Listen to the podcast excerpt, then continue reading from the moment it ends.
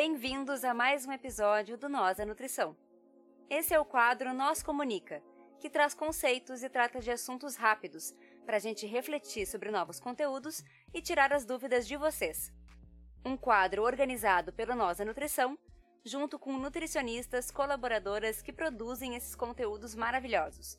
Tem alguma dúvida ou algum assunto que gostaria de ouvir por aqui? Manda pra gente nas redes sociais. Vocês nos encontram em todas como Nós a Nutrição, nós com Z. Seguimos agora com a nutricionista Mariana Robin. Hoje vamos falar sobre a Política Nacional de Alimentação e Nutrição, a PNAM, que propõe respeitar, proteger, promover e prover os direitos humanos à saúde e à alimentação através de políticas públicas, e foi aprovada em 1999.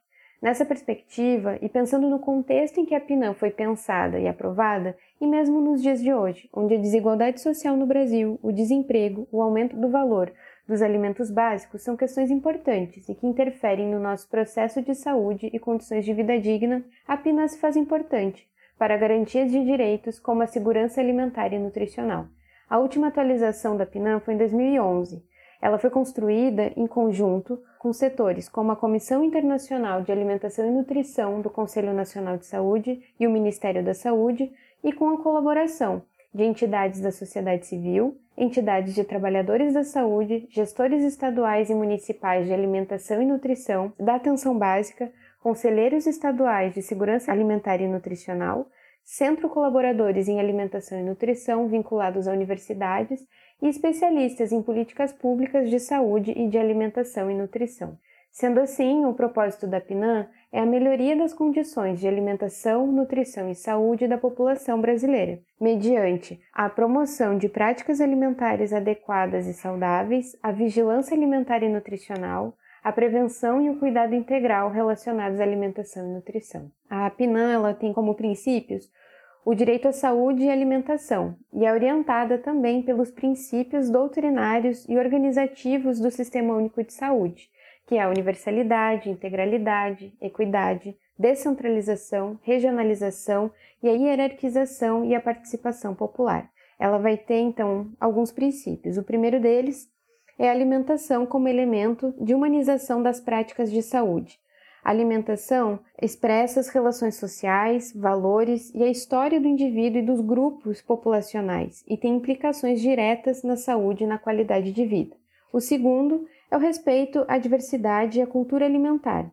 A alimentação brasileira, com suas particularidades regionais, as influências de práticas e saberes alimentares dos povos que compõem a diversidade sociocultural brasileira. O terceiro é o fortalecimento da autonomia dos indivíduos, né, que vai fazer o fortalecimento e ampliação dos graus de autonomia para as escolhas e as práticas alimentares, implicando né, no aumento da capacidade de interpretação e análise do sujeito sobre si, sobre o mundo, a capacidade de fazer escolhas, governar e produzir dentro da sua vida e saúde.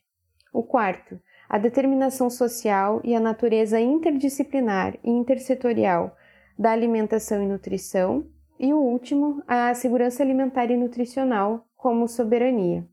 A segurança alimentar e nutricional é estabelecida no Brasil como a realização do direito de todos ao acesso regular e permanente a alimentos de qualidade em quantidade suficiente, sem comprometer o acesso a outras necessidades essenciais, tendo como base práticas alimentares promotoras de saúde que respeitem a diversidade cultural e que sejam ambiental, cultural, econômica e socialmente sustentáveis. A soberania alimentar ela vai se referir ao nosso direito, né, o direito dos povos de decidir sobre o seu próprio sistema alimentar, né, de produzir alimentos saudáveis, culturalmente adequados, que sejam acessíveis, de forma sustentável, ecológica e colocando tanto as pessoas que produzem, distribuem, quem consome esses alimentos no centro do sistema e das políticas alimentares, acima das exigências do mercado.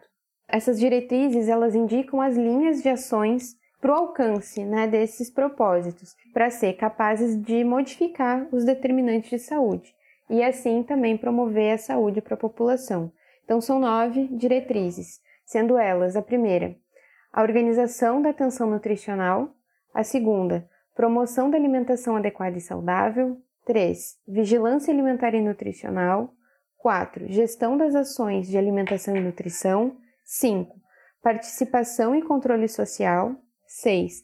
Qualificação da força de trabalho. 7. Controle e regulação dos alimentos. 8. Pesquisa, inovação e conhecimento em alimentação e nutrição. E o 9. Cooperação e articulação para uma segurança alimentar e nutricional.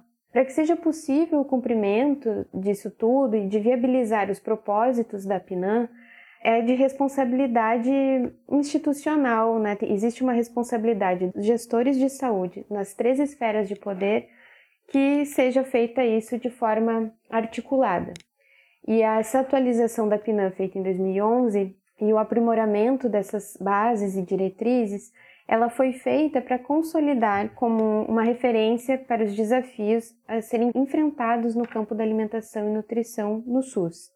Então, sendo organizada em consonância também com as diretrizes que abrangem o escopo da atenção nutricional no Sistema Único de Saúde, tendo foco na vigilância, promoção, prevenção e cuidado integral relacionado à alimentação e nutrição. Essas atividades, elas também integram as ações de saúde nas redes de atenção e tendo sempre a atenção básica como coordenadora dessas ações. Sendo alimentação requisito básico para a vida e produção de saúde, ela também está garantida na lei do SUS, entendendo a alimentação como um fator condicionante e determinante da saúde. As ações de alimentação e nutrição, elas têm que ser desempenhadas de forma transversal às ações em saúde. A alimentação ela foi incorporada como direito fundamental em 2010, através da Emenda Constitucional 64. Foi incorporada como um direito fundamental na Constituição de 88.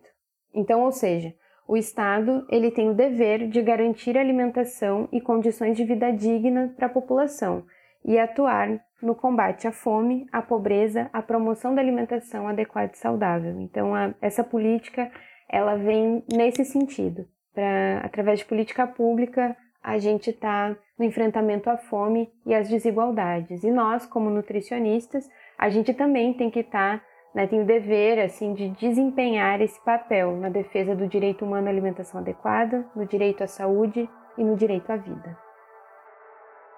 Então é isso, pessoal. Esse foi mais um episódio do Nosso Comunica, o nosso novo projeto com essas nutris maravilhindas, maravilhosas, fantásticas. Vocês podem entrar em contato com elas pelas arrobas que a gente está deixando na descrição de cada episódio ou até mesmo nas redes sociais e vocês podem entrar em contato conosco por arroba nós da nutrição, nós com Z em todas as redes sociais ou por contato arroba nósdanutrição.com.br. A gente agradece, esperamos que vocês estejam gostando muito Escrevam para nós, escrevam para as Nutris, marquem a gente, marquem elas. E é isso aí. Abração. Tchau, tchau.